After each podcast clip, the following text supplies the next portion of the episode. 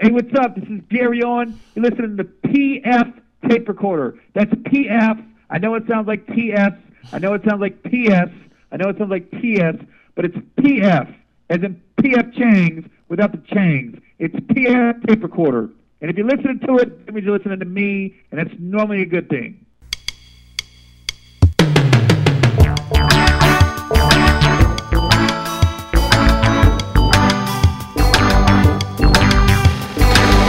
Hello there, I'm PF, this is my tape recorder, and welcome to another edition of the History of Synth Pop. This is episode 8.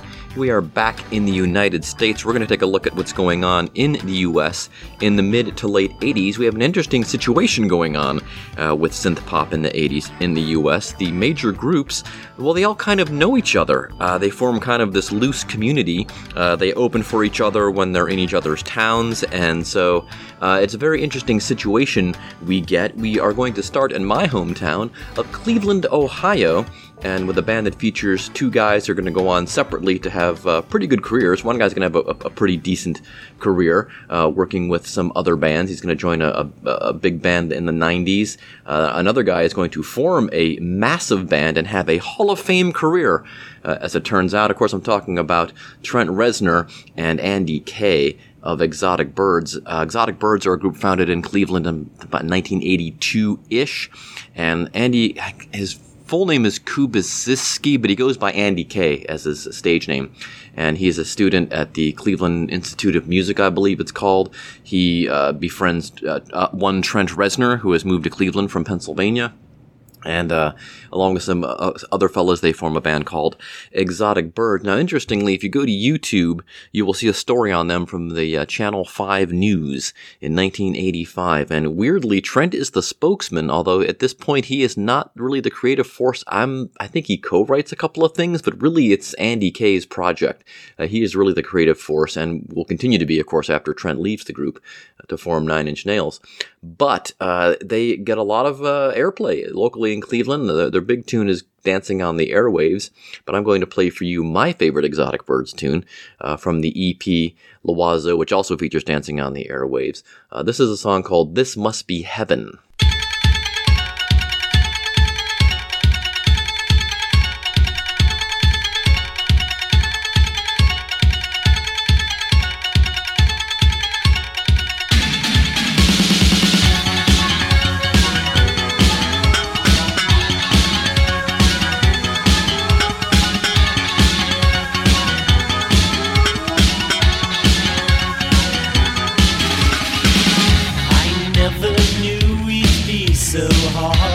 say goodbye. I tried so hard to put some truth into my lies. Along the way, I guess I couldn't play my part.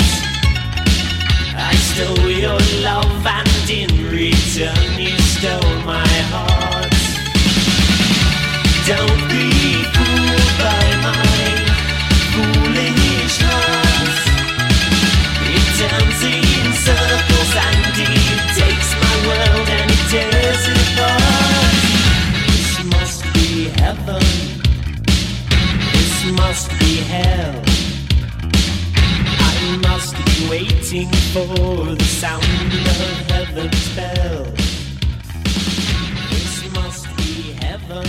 This Must Be Heaven, written by Andy Kay.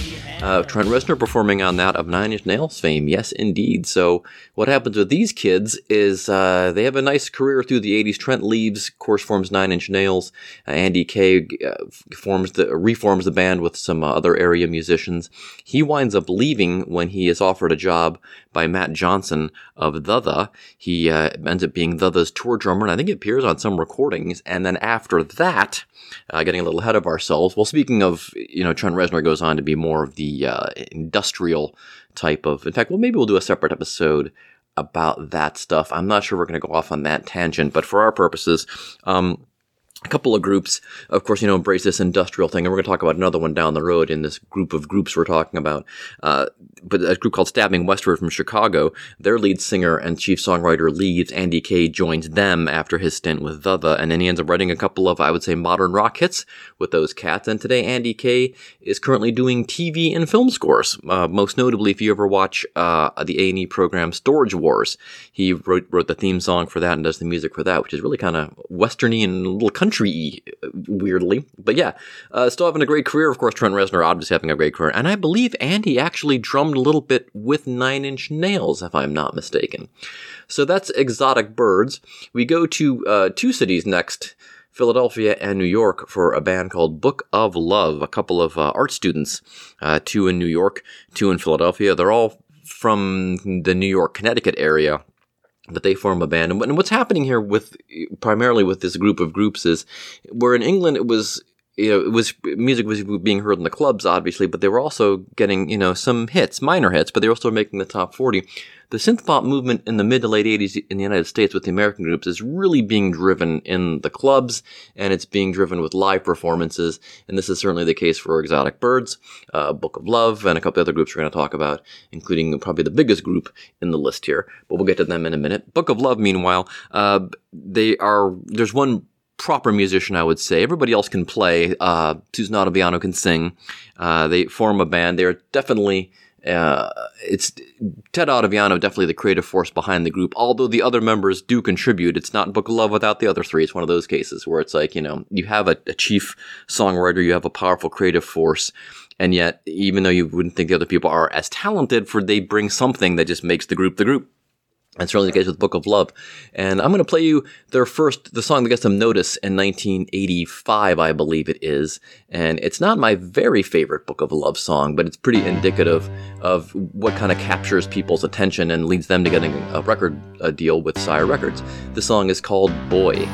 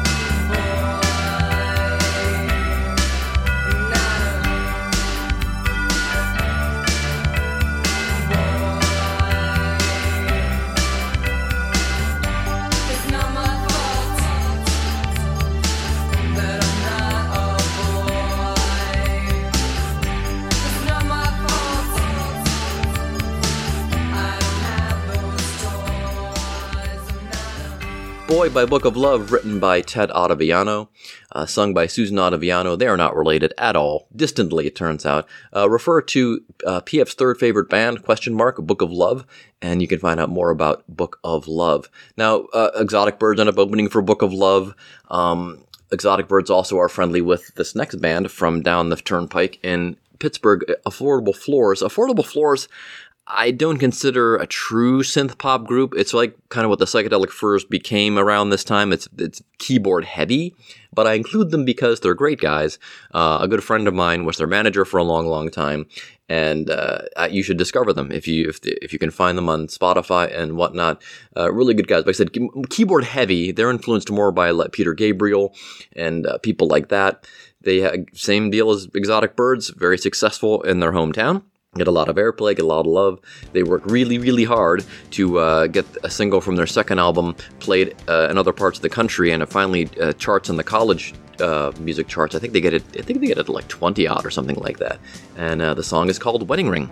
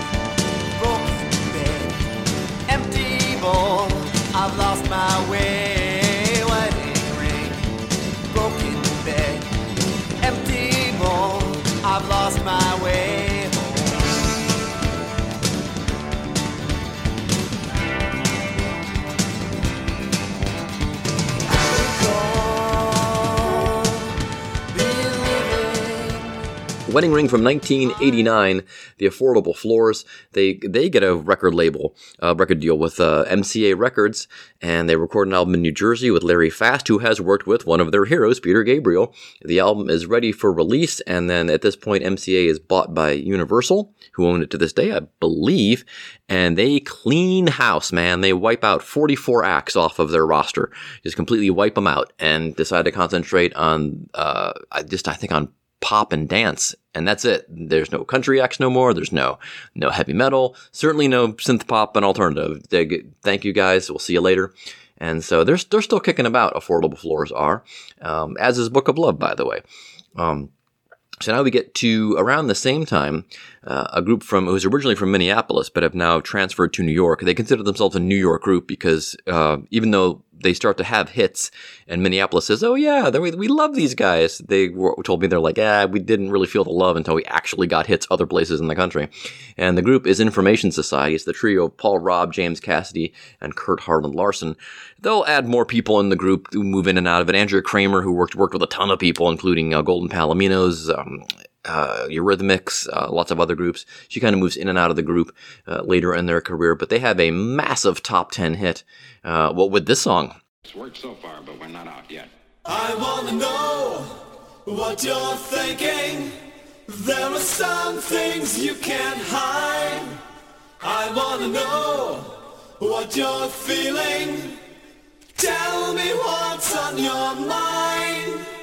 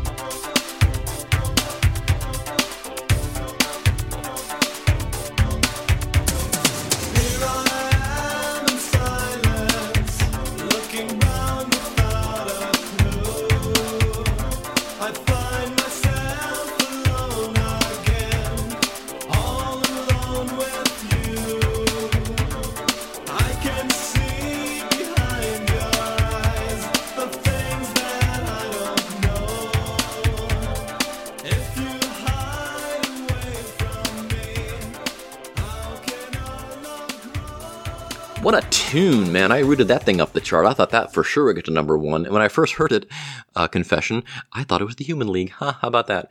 So anyway, but uh, again, they consider themselves more of a, not really a synth pop group as much as more of a, a dance group.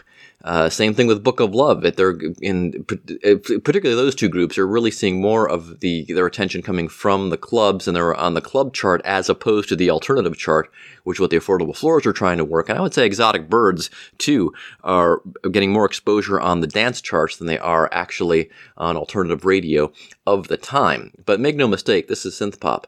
So Information Society, like I said, Paul Robb is one of the members. He starts to produce some other groups. And one of the groups he finds is a group from, I believe they are from Dallas, and they are called T42. Uh, they release, uh, they would not release an album until the 90s, but this kind of shows you how these guys are all becoming friendly with each other. And this is the Paul Robb produced T42, a song called Desire.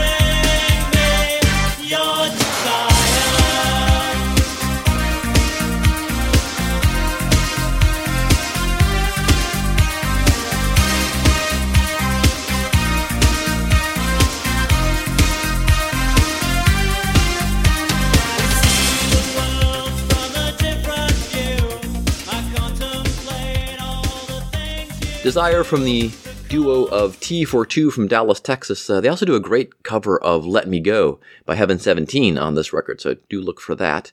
Um, still in Texas, we go over to uh, Houston, where we find the Hunger. Hunger, a bit of a strange group. You may have heard of these cats. They have a big hit in the 90s, but they're more of like an industrial, uh, like the aforementioned Stabbing Westward. It's uh, more guitars, still synth heavy, but they've released their first album uh, in 1990 and they don't know what they want to be yet. Uh, fully one half of the album is synth pop. It is. Oh, you could almost call it syrupy. There's a, a, syrupy love song on it. There's a, a, dance song on it, and then the other half of the album, it just goes back and forth, is more industrial, more kind of like stabbing westward, Nine Inch Nails, that kind of thing. So it's, it's really bizarre. But I'm going to play you a song on more of the synth poppy side. This is one of the singles. This is a song called Tonight.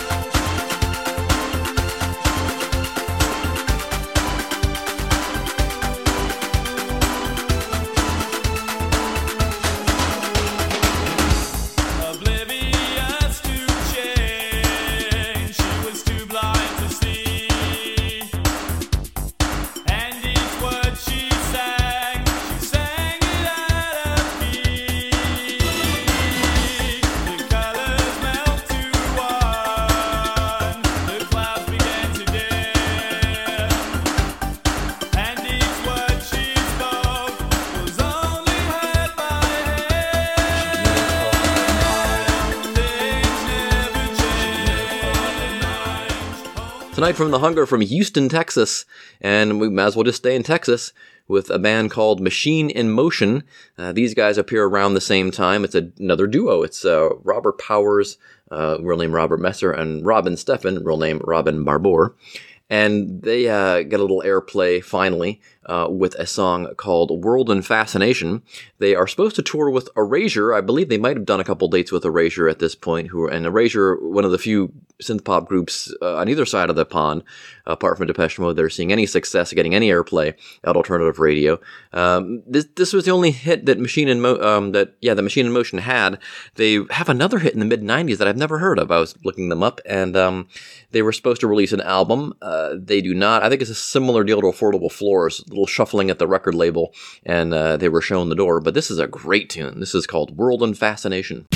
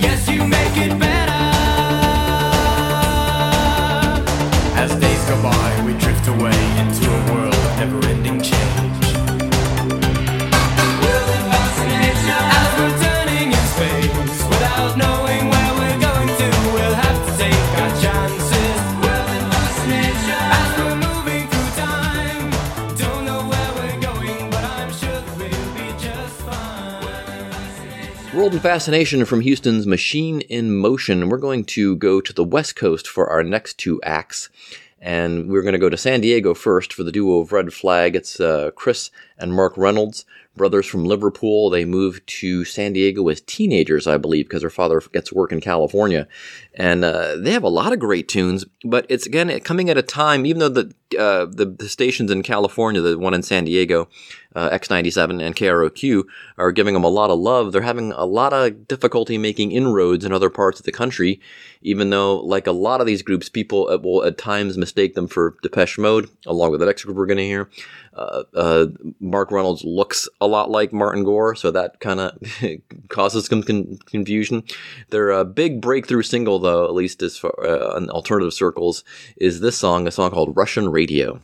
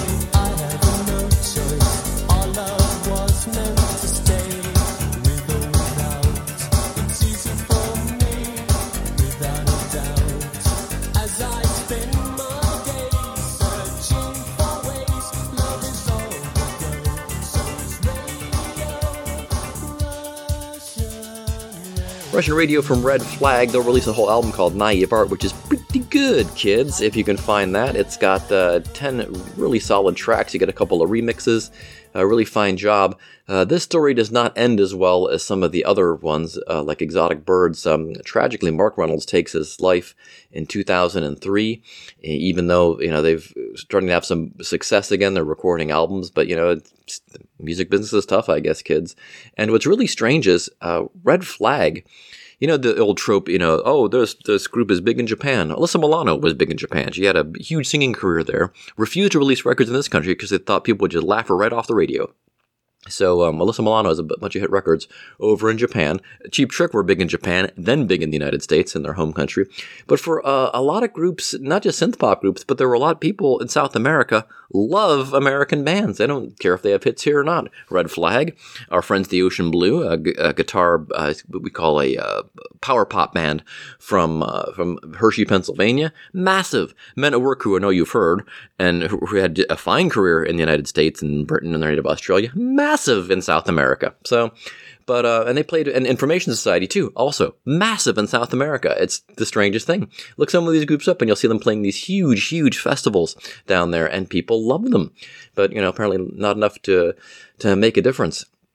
And then uh, we're going to stay in California as we go up to Sacramento for a duo called Cause and Effect. Uh, it's a duo of Sean Rowley and Robert Rowe. Uh, they will release a song called You Think You Know Her, and it will be re released later. Uh, they get a record deal with BMG slash RCA Records, who have them re record the song. And I don't like the re-recorded version. I like this version much better. the The main backing hook that, that carries the song is uh, it's it sounds like a guitar. I believe it is a sampled guitar, even though it's played live uh, the I believe it was uh, Robert Rowe plays this the guitar live in concerts. I saw him in concert before they had their record deal. Um, again, all these groups know each other. Uh, so cause and effect. Anyway, this is their big song, still their most widely known song. It's called "You Think You Know Her."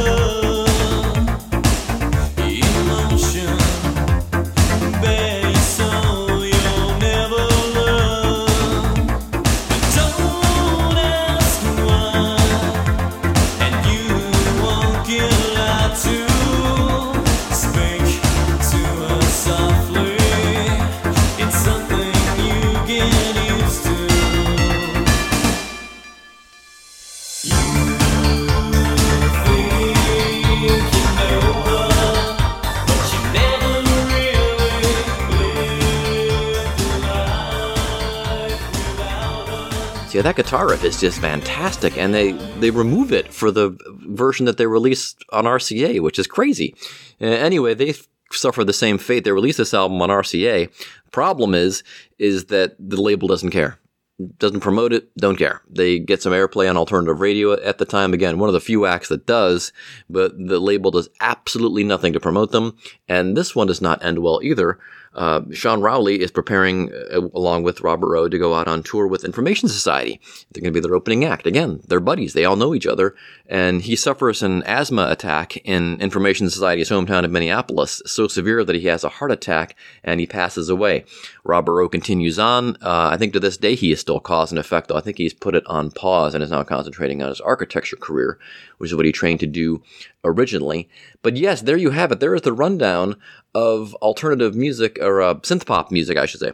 In the mid to late 80s, again, all these bands kind of know each other, know of each other. Some are still kicking around. Book of Love is still, uh, they're touring now and again, even though they all have uh, uh, separate lives and projects. I think Affordable Floors are still knocking about. Information Society are releasing a new album even as we speak. It's going to come out uh, in the next week or so. Like I said, Trent Reznor, you know all about, biggest name on the list here. And then Andy Kay, of course, Stabbing Westward and uh, TV and movie soundtracks. I'm not sure about the guys from T42 or The Hunger, but The Hunger, of course, had a big career in the 90s. Like I said, you probably know them more from their 90s output than their late 80s, early 90s output. But yeah. That's it. Synth pop in the United States in the 1980s, mid to late 1980s. Uh, we're going to move on to our song of the week in just a second. Episode 9, I haven't quite decided what we're going to do. We will probably visit, go back to Britain uh, in the late 80s and kind of move on to what's happening in the 90s where kind of synth pop uh, suffers some big losses, as we should say, not in, in terms of people or anything like that, but it's a matter of public taste, I think we should, we'll put. Meantime, we're on to the song of the week from a band, I think, who just had a song of the week a couple of weeks ago, but they have a brand new single out, and it's really, really good. It's BTS from South Korea and the song is called Butter. This came out last Thursday. If you're listening to this uh, in in real time or semi real time, uh, the beginning of the song I think puts me in the mind of Nick Jonas's Levels a little bit. But the middle of the song is really good. It's uh, I call it the bridge. Uh, my daughter Liza calls it the dance break. But it's it's really synthy. It's really cool. I like the sound they chose to use in it. And then later in the song, they use that same bit. They sing over top of that. I love when songs do that, where they take another part of the song and combine with the other part of the song. That's really cool. And BTS does that here. Uh, it is already getting airplay in the United Kingdom. I know that BBC Radio One. It's on their B list right now. I'm sure it's going to get airplay in the United States because of their uh, big successful number one hit Dynamite and uh, their Grammy nomination, I believe. I don't think it won the Grammy Award. But here is our song of the week PF Tape Recorder, BTS, Butter. So long and thanks for listening. Smooth like butter, like a criminal undercover. Don't pop like trouble, breaking into your heart like that. Cool shade stunner, yeah, owe it all to my mother. High like summer, yeah, I'm making you sweat like that. Break it down. Ooh, when I look in the mirror, I'm not too hard to do.